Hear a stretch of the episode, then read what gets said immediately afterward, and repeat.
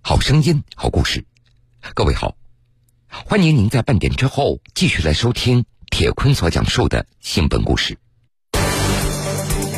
手术台上感染新冠肺炎，第一次跟别人视频的时候，我们可以看到自己嘛，自己的样子嘛。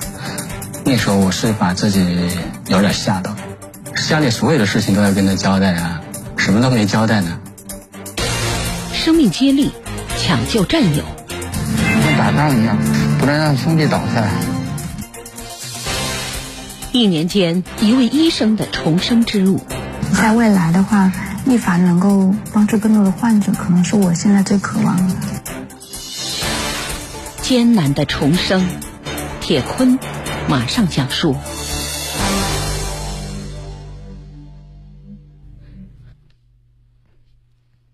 一双偶尔发抖的手，现在每天在家里的仪器上练习血管缝合。这是一双外科医生的手，也是新冠肺炎重症患者痊愈之后的手。你现在练什么呢？这是血管的缝合，这个是必备。这是做心外科的必须要的。这双手是属于一凡的。一凡是武汉市中心医院心血管外科医生，出院半年多的时间，虽然他的手还没有恢复到感染新冠肺炎之前的力量，但是躺在病床上的那个让人牵挂的黑脸医生已经全然不见了。你的皮肤的颜色在疫情最就是在你身体最糟糕的时候，颜色是很深的。对，用了一个叫多联金属 B 的药。药停了以后，慢慢的，最起码三个月到半年，基本就可以退掉。回头看看自己那个时候的照片，自己怎么看那个时候的样子？说句实话，我第一次跟别人视频的时候，我们可以看到自己嘛，自己的样子嘛。那时候我是把自己有点吓到，再后来就习惯了。时间回到二零二零年一月二十二号。当天在为病人做手术的过程中，一凡的身体出现不适。经过 CT 和血常规检查以后，他被确诊感染新冠肺炎，从一名医生变成了患者。在经历这个过程的时候，你知不知道你对未来有一个什么样的判断？当时我还没有想到会这么重。当时因为我们自己有同学也感染过，感感觉他的反应还好，没有想到会自己会到这一步。最害怕的时候有没有？插管的时候就怕了，因为所有的插管的医生，还有劝我插管的同事，都是含着眼泪跟我讲的。摆在你前面的最糟糕的可能性是什么？醒白。做好这个准备没？想啊，当时给我老婆打电话，打不通。他那天手机锁在门里面了，结果打。也许也许就是打不通吧，所以好多话没跟他讲，这老天爷不让我走。想说什么来着？家里所有的事情都要跟他交代啊，什么都没交代呢。插管治疗开始以后，一凡的病情不断恶化，陷入了三十多天的重度的昏迷中。疫情爆发以后，六岁的女儿被送到姥姥姥爷家里。一凡入院以后，这个家也只剩下妻子孙颖杰一个人了，独自等待来自医院的消息。你挺难的，自己丈夫在 ICU 里面，也不知道明天会是什么样子。你跟谁说去啊？这些事儿？我除了对自己说，还有就是一凡所在医院的领导们，他基本上每天都给我打电话，还有很多很多的朋友，他们会对我说：“我一直在你身边，只要在你需要的地方。”我觉得这种力量让我觉得，以前可能我会埋怨我的爱人，因为他用太少的时间投入在这个家里，基本上回到家里除了睡觉就是匆匆忙忙说下几句话就会离开。我会觉得，夫妻之间或者作为一个父亲，他没有尽到他应该有的责任。但是，真的当他那段时间在昏迷的三十五天，他无法去跟我沟通的时候，我才知道，真正作为一位医生。他背后的付出得到了很多很多的认可，包括在那个时候，他的手机打开的时候，我看到了曾经他救治的患者给他发的短信。他说：“医生，我看到网上的消息，知道你感染了，我也很难受。然后我看到一个新闻里面你需要血浆，我不知道我的血能不能够给你用。我觉得在那一刻，做一个医生，即使是献出了自己的生命，也是值得的。我就这样想的，因为我以前可能觉得抱怨他，觉得你就是做一一个医生嘛，你不不干也行啊。你有没有考虑过我，或者考虑过过我们家庭的感受？但是这一次，当他病得这么重，这么多人的关心，我才知道，在中国，做一位医生是光荣无限的。一凡先是住进了武汉市中心医院，后来又被转到武汉市肺科医院。因为病情不断加重，医护人员对他进行了插管抢救，上了呼吸机，使用了 ECMO 生命支持系统。然而，这所有的努力并没有换来病情的好转。二零二零年三月三号，叶凡经历了治疗过程中非常关键的一步。中日友好医院国家援鄂抗疫医疗队危重症救治组组长张庆元将带领团队接手紧急抢救一凡的任务。我是那个同济中法新城院区中日医院呼吸病房的主任张大夫。嗯，病人什么时候转？估计十一点之前能动身吗？尽快的。二零二零年三月三号那天。需要把一凡从武汉肺科医院转运到武汉同济医院中法新城院区。医生们都知道，转运一名带着 ECMO 的患者意味着什么？什么风险？有可能救不过来，或者路上出事儿。这路上任何一个机器出一点问题，机器不转了，ECMO 不转了，或者是管道脱落，那都是致命性的。出了事儿算谁的？所以他没有考虑这些风险。他如果不接我，也可以理解。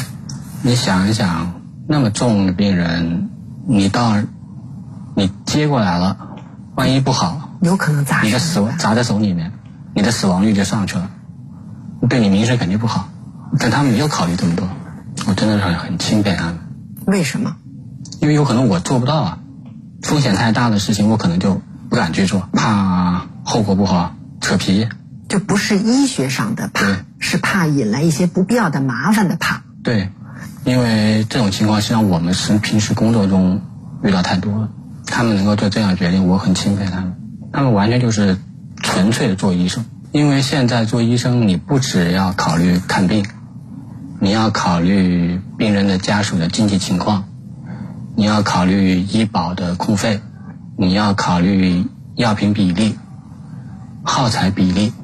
所以在新冠疫情的这样的一个背景下，医生反而能够放开这些手脚，没有这些束缚。对，那个时候做医生就是一个很纯粹的做医生，不用考虑去费用，不用考虑医保，不用考虑病人会不会跟你扯皮，就是想着把这些重病人能够尽自己的努力把他救回来。作为中日友好医院呼吸与危重症医学专家。詹庆元带领团队整建制接管武汉同济医院中法新城院区的一个重症病区。在接管一凡的时候，詹庆元他已经在武汉驻守了三十二天。作为同行，在得知一凡是在手术台上不幸感染，詹庆元他觉得于情于理都要把一凡抢救过来。现在机器不够用，我们又打开一台。这三台都是我们从中日带过来的 ECMO，他们的病人上车了吗？里边那个单间倒出来了吧？易大夫，易大夫。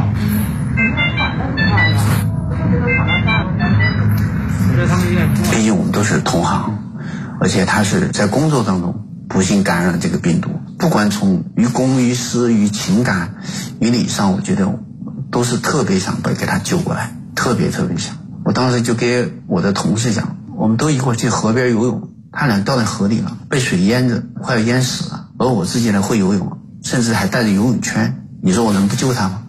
我一定要救他。转院的第三天，一凡他经历了治疗过程中的第二个关键一步，在中国工程院院士王晨的指导下，医疗队为一凡做了气管切开手术。那实际上，在您身上这个关键点就是一个切开这个气管。对，如果不气管切开的话，我的嘴巴里面插着管我就得用很大量的镇静和镇痛的药物，那我就一直醒不来，很多自己的反射就出不来，自己不会咳嗽，不会咳痰，切开以后，它可以把镇静药停掉，我自己有自己的反射，可以自己有反射以后，对病情的恢复是有帮助的。二零二零年三月七号，也就是转院的第四天，叶凡从三十五天的昏迷当中苏醒过来。医生、朋友和妻子孙颖杰也终于等到了这一天。他醒了，你能做什么？啊，我现在还回忆起来，即将要醒之前，他的主治大夫就给我联系，说你在家里录一些视频，或者尽量的能够找一些啊他喜欢的一些声音也好，照片也好，我们让他在醒来的时候不孤单。然后有一天晚上，我就跟我女儿打电话，我就说：“爸爸可能快醒来了，你有什么要对爸爸说的？”我说：“但是爸爸现在不能说话。”然后我女儿就制作了一个一个手册，新冠患者使用的手册，上面有爸爸可能醒来想说的话，爸爸的需求。大概我女儿花了三个多小时跟我视频，然后她只要有一个字写的不好，我就发脾气。然后我女儿就对我说：“妈妈，我错了。如果你觉得不好，我再弄一张。”然后我们俩就对着电话里，大概到了凌晨把它做好。第二天早上，我让爸爸妈妈把这个送到门口，我就把这个册子拿到医院去，然后让同事们递进去了。等我醒的稍微清楚一点以后，我就让他们把我的那个输液单，就是每天输液输多少液体，输哪种液体，打给我看，看一下我用什么药，我就知道自己。病到什么程度？看了以后呢？我吓了一跳，因为上面几乎所有的他们用的抗生素，就是顶级的抗生素都用上去。这意味着什么？我身上感染很重，不是一般的感染。这么重的抗生素，我在平时是不会用到的。你做出一个什么判断？已经活过来就不容易了，醒过来就不容易了，后面还有好长的路要走。二零二零年三月十五号，叶凡的病情明显的好转，医疗队也准备为他撤下 ECMO 生命支持系统。叶总，嗯，今天很关键，有信心吗？嗯，那好，喝小喝水嘛，对吧？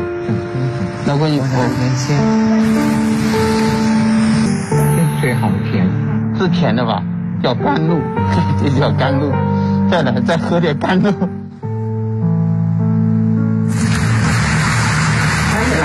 哎，这怎么有气了？这有气了。没事，快点不住头就没事。我我在前面能看得见。可以了，可以了，可以了，已经已经淡了。我卡了啊！可以了，卡了，卡了。在这把那个 i 孔撤了。对，现在是几点几分？我看十一点零九分。氧合百分之百，血压一百三八十，心率一百零八，可以吗？满意吗？非常好，状态挺好的，状态挺好的。我觉得孔能测成功不容易。我我自己也挺满意的，所以一个 ECMO 给他撤了是一个比较关键的一步。你最最终的目的是让他出院，出院还不行，还得让他回归社会。撤下 ECMO，移除所有的管道，是治疗过程中的重大胜利。但这对叶檀来说，这只是重生的开始。就是当时我下 ECMO 那天，张主任拿棉签给我喂水。你知道为什么是用棉签给我喂水？因为那个时候我吞不了东西，是失去这个能力。对，失去了吞咽能力，所以那个时候从喝水、吃药，就从头开始学，基本上训练了，就是开始慢慢的就像婴儿一样，先拿个棉签吸，然后慢慢的用那种小勺子，然后再用那种很稠的糊一样的食物慢慢开始吃，将近搞了一个多月，慢慢的吃东西才稍微好一点。呃，对您来说，那段是要重新重新学习，重新学习。说句实话，当时有点灰心啊。你觉得连这些基本功能就达不到，怎么谈恢复？但是周围的人都在帮我，他们营养餐就是每天吃什么，吃多少量，从鼻胃管里面打多少，然后从经口吃多少，全部都给我算好。吃东西就反复的去刺激你。让你把这些你这些本能重新记忆回忆起来，让你的功能得到恢复，就是一个过程。二零二零年四月六号，撤离武汉的前一天，中日友好医院国家援鄂抗疫医疗队的白衣战士们来到病房和一凡告别。在詹庆元的眼中，一凡不仅仅是他的病人。知道明天我们就撤了，我知道，还是家里人自己看你，不动，就在这个地方。哎呀，真舍不得你，留个影，就算咱们算正式交接，好吗？来来，一凡，等你好了时候我们再见啊！好，好，好，嗯嗯。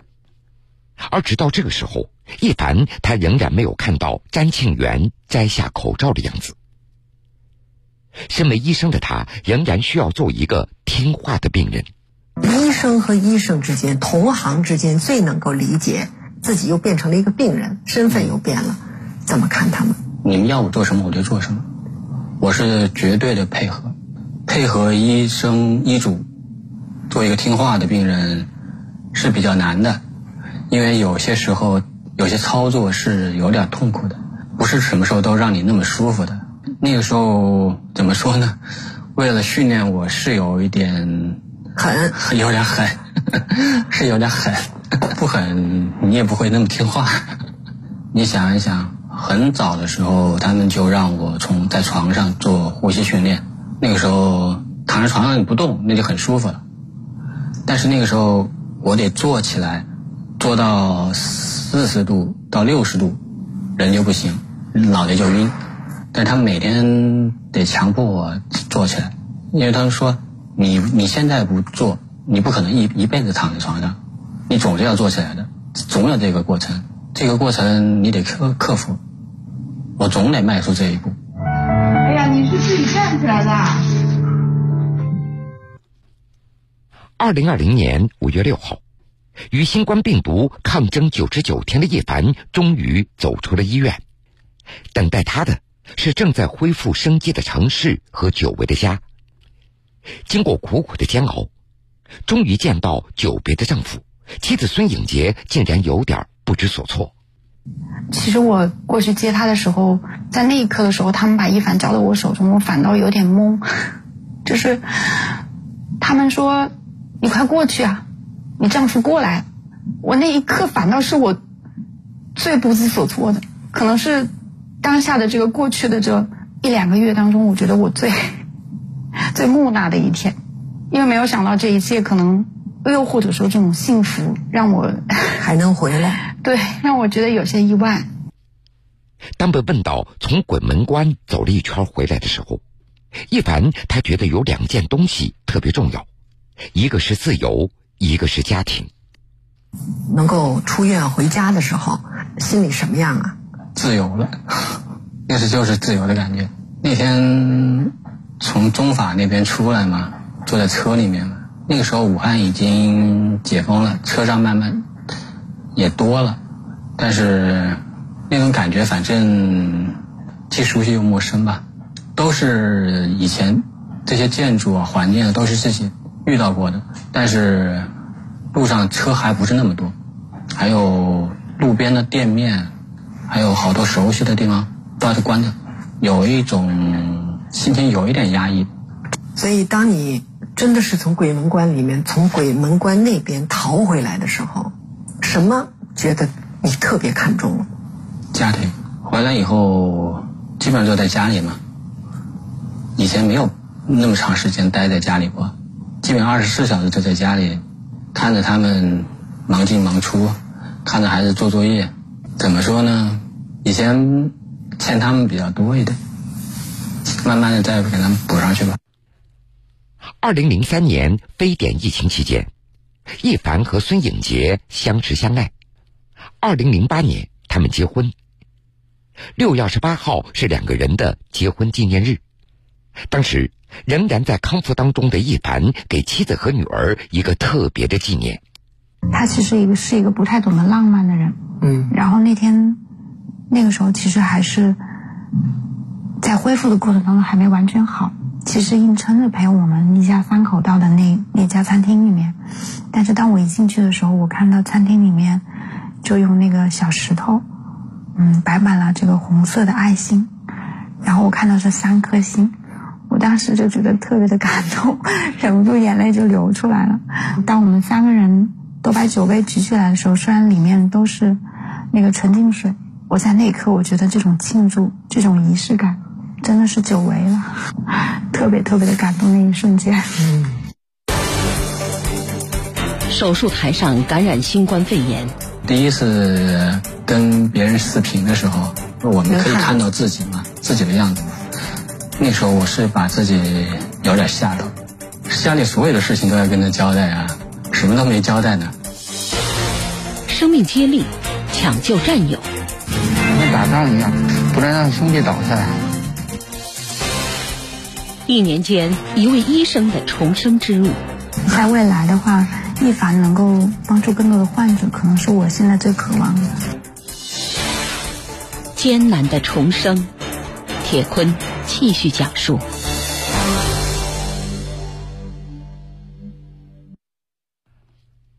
二零二零年十月二十六号，叶凡得知王晨院士正在武汉出差，他专程赶去相见，并且献花致谢。另外。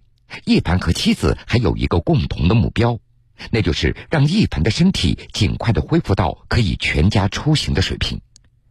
而他们的目的地就是北京中日友好医院，看望一下自己的救命恩人。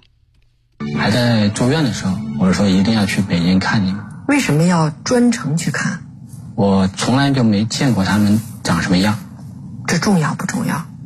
重要。你想一想，你连你的救命恩人长什么样你都不知道，那怎么心里过不去？一周五次康复训练的同时，收集一盘治疗过程中的照片，做成精美的相册。整整七个月的耐心的准备。二零二零年十二月六号，一家人跨越一千两百公里之后，抵达了北京中日友好医院。在武汉分别一百二十二天以后。一凡终于再次见到了救治他的医护团队，战友重逢。一凡和中日友好医院呼吸与危重症医学科主任詹庆元紧紧的拥抱在一起。作为参与武汉抗疫的历史见证，那台救治过一凡生命的 ECMO 被中日友好医院也命名为“一凡号”。见了面了，建立起一个什么样新的联系啊？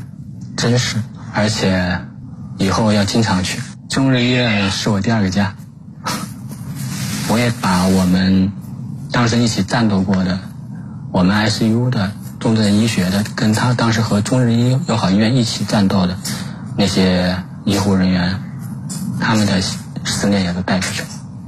在中日救治过程中，我们自己医院也派了好多医护过去，他们在并肩战斗，完成了去北京的目标。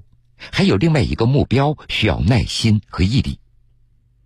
为了尽快的回到手术台，一个看似简单的缝合练习，一凡他每天都要做。你看一凡在书房里面去开始练习缝合那个血管的时候，你看了心里什么感受？一开始其实有点难过，因为我看到以前啊那个就是非常灵活的那双手哆哆嗦嗦了，现在在抖动，我可能也会心里暗自的觉得伤感过。嗯。但是当看到他一天天的进步的时候，我觉得心怀的是感恩，因为在这样的一个过程当中承载着千千万万人的一种力量。嗯，那么在未来，我觉得可能这就是一种希望，他未来还会帮助更多的病人。你这叫不叫抖啊？对，就是手抖啊。啊，是抖吧？手现在力量不行，肌肉力量不行，左手都差一点。你觉得自己能什么时候能恢复过来？我看半年能不能恢复。在这儿，我们祝福一凡能够早日回到他熟悉的手术台。好了，各位，非常感谢您收听了这个时间段铁坤所讲述的新闻故事。每天，我们都在倾听，我们都在倾听新闻故事，为你打开一扇窗，送上最贴心的声音。让你的生活因故事而精彩。下面是中国梦主题歌曲展播。